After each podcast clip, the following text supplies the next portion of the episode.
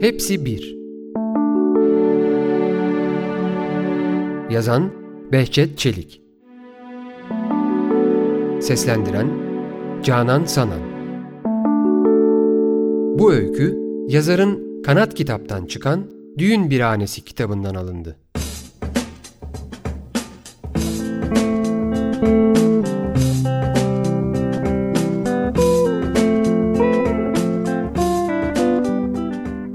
Babamın keyfi yerindeyse fabrika, canı sıkkınsa atölye dediği yere bir gün iş yerim diyeceğim aklıma gelmezdi. Okuldayken bazen sözü geçer babam, senin gibi biri lazım bizim oraya derdi. Ciddiye almazdım o zamanlar. Hakkını vermeliyim başka bir şey girmemi engellemedi hatta teşvik etti. Ne staj yaptığım fabrikayı ne de son sene gidip geldiğim plazadaki hayatı sevemediğimi görünce ben istedim babamla çalışmayı. Babamın daha ilk anda nasıl iş bitirici biri olduğunu anlattığı zamanlarda yüzüne yerleşiveren kurnaz gülümsemesiyle baktığını görünce yanlış bir seçim yaptığımı düşünmeye başlamıştım. Neyse ki korktuğum başıma gelmemiş, babam dediğime geldin işte dememişti. Oysa bunu söylese kavga çıkarıp söylediklerimden dönebilirdim. Babamsa kaçın kurası olduğunu kendisine, bana, konuşmalarımızı sessizce, gülümseyerek dinleyen anneme bir kez daha kanıtlayan bakışıyla telefonu almıştı eline.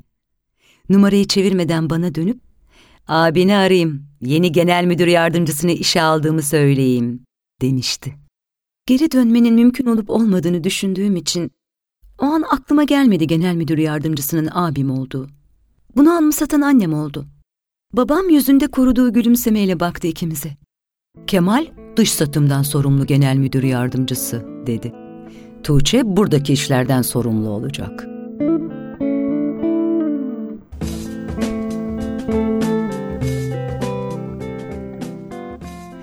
Evet, işte bugün büyük gün. Karaçamlı Plastiğin buradaki işlerden sorumlu genel müdür yardımcısı olarak ilk iş günüm başlamak üzere. Babamla hiç konuşmadık arabada gelirken. Radyoda haberleri dinledik. Babam benden bekledi bir şeyler söylememi. Kurduğu senaryoda ilk replik benim olmalıydı. Bir şeyler söylesem, bir şeyler sorsam önceden hazırladığı cümleler dökülü verecekti. Ne kadar susabilirdim ki? Sezai Karaçamlı dedim gülümseyerek. Babam şaşırdı adıyla seslenmeme. Bu beklemediği bir girişti. İkinci cümlemse onun her hafta sonu kahvaltıda bizi kahkahalara boğan cümlesiydi. Günü programlayalım. Bu iki cümle içinde hazır yanıtları yoktu. Ama bu arada şehre ve çok uzaklardaki denize tepeden bakan sanayi sitesindeki atölyemize gelmiştik. İşe başlamaya canım olsaydı ben de fabrika der miydim bilmiyorum. Önce atölyedekileri beni yeniden tanıttı. Sıfatımı söylemeden bundan sonra burada çalışacağımı söyledi işçilere. Gülümseyerek hoş geldiniz dediler. Teşekkür ettim. Üç katlı binanın çatı katı babamla abimin bürolarıydı. Bu birbirine bitişik iki kartal yuvasının atölyeyle ilgisi yoktu. Uzaktan da olsa deniz görüyordu çatıdaki yuvalar. Aşağıdaki katlar ne kadar dağınık, pis ve soğuksa çatı katı o kadar düzenli ve temizdi. Sıvası dökülmüş duvarların, Sağdaki soldaki alet edevatın arasından geçerek çıkılan bu ahşap kaplama çatı herkesi şaşırtıyor. Babamın atölyeye hem bu kadar yakın hem bu kadar uzak bir ofis tasarımlayan zekasına hayranlık duyuyor olmalılar. Babamın bana da bir oda yaptırmış olduğunu görünce ben de takdir ettim Sezai Karaçamlı'yı. Boş bir odaydı. Taze ahşap kokusu hoşuma gitti. Bakalım kaç gün sürecek bu koku. Mobilyalarını sen seçmek istersin diye düşündüm dedi babam. Lütfetmişsin dememek, kavga çıkarmamak için zor tuttum kendimi. Neden bozulduğumu bilmeden bozulmuştum. Ne yapmıştı ki adamcağız? Kızı en iyisi seninle çalışmam deyince her şeyi planlamış, onun için de bir kartal yuvası yaptırıvermişti. Canımı sıkan, bu yeni odanın ben babamlarla çalışacağımı söylemeden önce er ya da geç söyleyeceğim düşünülerek inşa edilmiş olabilme ihtimaliydi. Bunu ilk fırsatta babamın dış satımdan sorumlu genel müdür yardımcısına sormalıydım. Babam mobilyaları seçene kadar abimin odasında çalışabileceğimi söyledi. Abim İtalya'da olduğuna göre bunda bir sakınca yoktu. Babamın odasındaydık. Babamın önüme ne zaman dosyalar dökeceğini düşünüyordum ki aşağı ineceğini söyledi. Yeni siparişlerin bugün teslimi gerekiyormuş. İnip bakmalıymış. Genel müdür yardımcısı olduğuma göre dedim sırıtarak burada değil abimin odasında oturayım. Birkaç saniye sürdü babamın şaşkınlığı. Kahve mi çay mı istediğimi sordu. Kahve isteyip abimin odasına geçtim.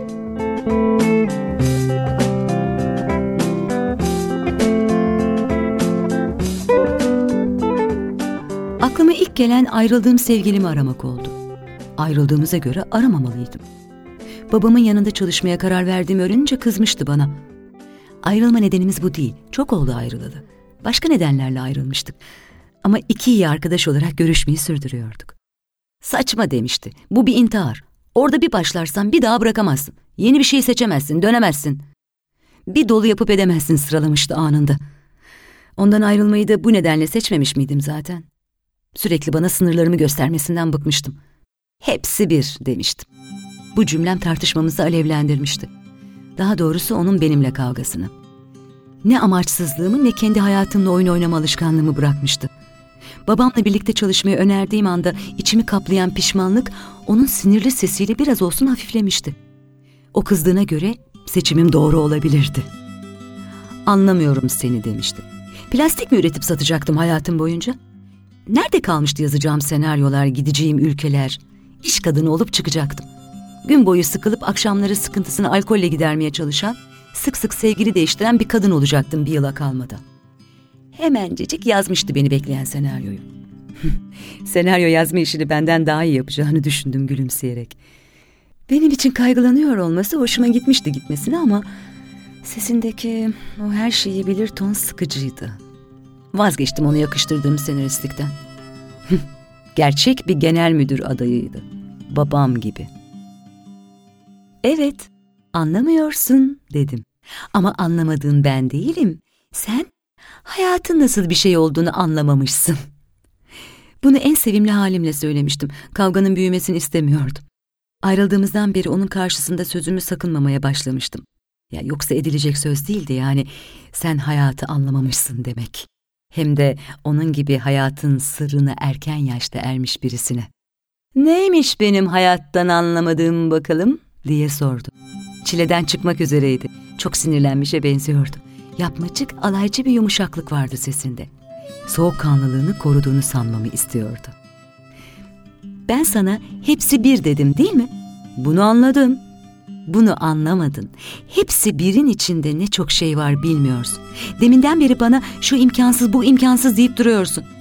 Bunda boş vermişlikten başka bir şey yok. Neler var neler bir bilsen. Pöh demedi belki ama ben işittim. Artık sevgili olmadığımıza göre çok da önemli değildi söyleyeceklerim. Sustum.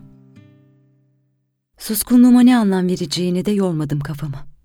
Nasılsa hepsi birdi. Yine de ona bu hepsi birin içerisinde neler olduğunu anlatabilmek isterdim. Delicesine aşıktım ona bir zamanlar. En azından bu başlamak için iyi bir nokta diyebilirdim. Bunun bir temizlik olduğunu, insanın bazen her şeyi kaldırıp atmadan temizlenemeyeceğini söylemeliydim. Aslında haksız da değildi hani beni anlamamakta. Her şeyi kaldırıp atıp babamın atölyesine yerleşiyordum. Uzun uzun düşünüp vermiştim bu kararı. Bana iyi gelmişti üstelik. Ona ne oluyordu ki? Sevgilim bile değildi artık. İlk görüşmemizde dinlemese de küsmeyip kırılmayıp onu anlatmaya karar verdim. Belki de ben de anlardım onu anlatırken.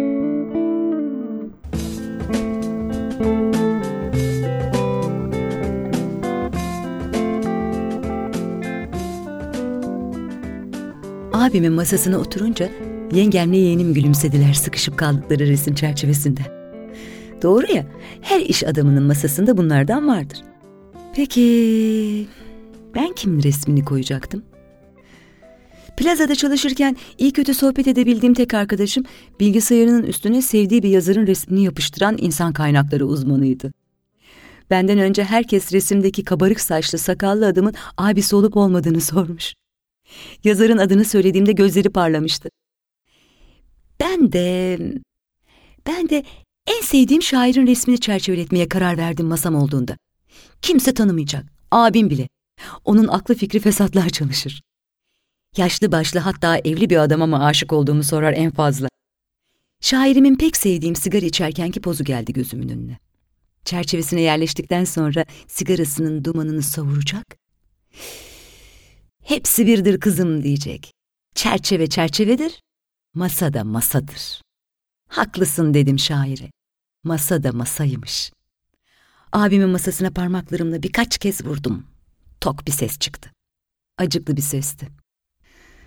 Belki de ağlamaya hazır gözlerim kulaklarımı da etkilemeye başlıyordu. Önümdeki kağıda özene bezene hepsi bir yazdım. Kendimi üzmek istiyordum. Yıllardır yaptığım gibi. Trenle Avrupa'ya gitmiştik önceki yaz sevgilimle. Yani eski sevgilimle. Yolda okurum diye yanıma bir dolu kitap almıştım. Bir iki sayfa okuyabilmiştim günler süren yolculukta. Eski sevgilim bir şeyler yazmış, bana bir şeyler anlatıp durmuş, aksan vermeye çalıştığı kolej İngilizcesiyle önüne gelenle konuşmuştu. Bense kendimi üzecek bir şeyler düşünmüştüm yol boyu. Ne düşündüğüm her sorduğunda, ay sahi ne çok sormuştu bunu, hiç demiştim. Oysa trenin penceresinden gördüğüm her manzara gözlerimi dolduran şeyler söylüyor, kurup durduğum her hayalde canım yanıyordu. Geçtiğimiz kasabalardaki yaşıtım kadınların hayatlarını yaşamaya başlıyordu. İstasyonlarda gördüğüm ihtiyarlarda kendi ihtiyarlığımı yaşıyor. Satıcı çocukların yüzlerinde kendi çocukluğumdan bir şeyler görüyordum. Dağlar, tepeler, bahçeler, ufuksuz görünen tarlalar, kendime bile anlatamayacağım bir sızıya neden oluyordu. Göğün mavi ya da gri olması bir şey değiştirmiyordu. Başımı çevirdiğim anda sevgilimi bir şeyler yazarken ya da uyurken, hatta bana sevgiyle bakarken görmem de bir şey değiştirmiyordu. Aşağıda makineler çalışmaya başladı. Çıkan uğultulu ses yukarıya kadar geliyordu. Babamın emektar işçilerini düşündüm. Çoğunu yıllardır ben de tanıyordum. Eve de gidip gelirlerdi. Bayramlarda ya da babam bir yardım istemişse. Yanlış bir şey yaptıklarında karşımda bu ufak tefek daha 25 yaşından gün almamış kızın karşısında ezik büzük duracaklarını düşündüm. Bu da acıklıydı. Neyse ki üretimden sorumlu genel müdür yardımcısı olmayacaktım. Babamın bana biçtiği rol başkaydı. Tahsil edemediği alacaklar için benim cadı yanımın, sivri dilimin işe yarayacağını düşünüyordu. Daha lisedeydim bir gün birlikte çalışabileceğimizi söylediğinde. Bu rolü ta o zaman biçmişti bana. Bense hiçbir role yakıştıramadım yıllardır kendimi. Bu senaryo merakı da boşuna değildi. Hiçbir role yakışmadığımı ama her role kendimi yakın hissettiğimi görünce en doğrusunun rolleri belirlemek olduğunu sezmiştim. Sezmiştim de ne olmuştu? Evdeki dosyamda bir gün yeniden ele alınmayı bekleyen bir dolu başlanmış ama sonu gelmemiş hikayeler, senaryo taslakları var. Yazdıklarımı okuyanlar benzer şeyler söyleyip durdular. Konu iyi. Diyaloglar bir yere kadar başarılıymış. Ama bir yerden sonra insanlara söylettiğim sözler anlaşılmıyormuş. Hiçbirisine soramadım bugüne kadar anladıkları bir insan olup olmadığını. Ha, haksızlık etmeyeyim. Eski sevgilime sordum bunu. Sormama gerek kalmadı çoğu zaman bana en sık söylediği şey seni anlamıyorum oldu. ah, anlamadın sevgili prens beni. Kendini de anlamadın. Tek farkımız sen senaryona iyi çalıştın. Ben bunu beceremedim. Önüme konan senaryoları kafam almadı. Babamın 6-7 yıl önce benim için kaleme aldığı senaryoyu da anlamadım. Ama işte bugün başladım oynamaya. Hepsi birin içindekileri anlatmaya kalktığımda bomboş baktın bana. Bomboş bakmana karşın söylediğimin mantıksız olduğunu ispata kalkıştım. Sanki ben bilmiyor muydum söylediklerini? Çalan telefonun sesiyle irkildim. Muhasebedeki oğlan Fatma hanımefendi sizi arıyor dedi. Annem ilk günümün nasıl geçtiğini merak etmiş. Çok iyi anne dedim.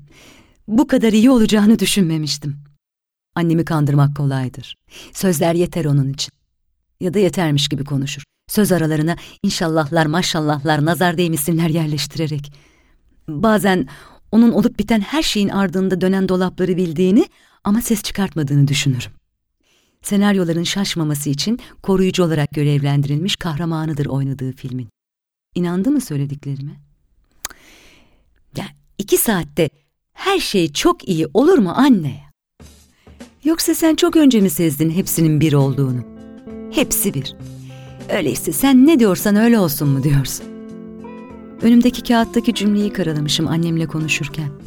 Dikkatli bakınca anımsadım ne yazdığımı. Tersini çevirdim kağıdın. Her şey mümkün diye yazdım. Annemin bir melek olması mümkün. Benim bir cadı olmam mümkün. Sevgilimin bunu yazınca şaşırdım başını bir eski sıkıştırdım. Prens olması mümkün. Babamın planlamadığı şeyler olması mümkün. Yengemle yeğenim gülümsemeyi sürdürüyorlardı. Masa hala masaydı. Bütün bunlar masaldı. Bense Bulgaristan'ın bir köyünde kocaya varmış, bebek bekliyordum. Bir de bebeğimin ilk tekmelerini hissetmeye çalışırken babam gülümseyerek işte dosyalarınız müdür hanım deyip içeri girmeseydi.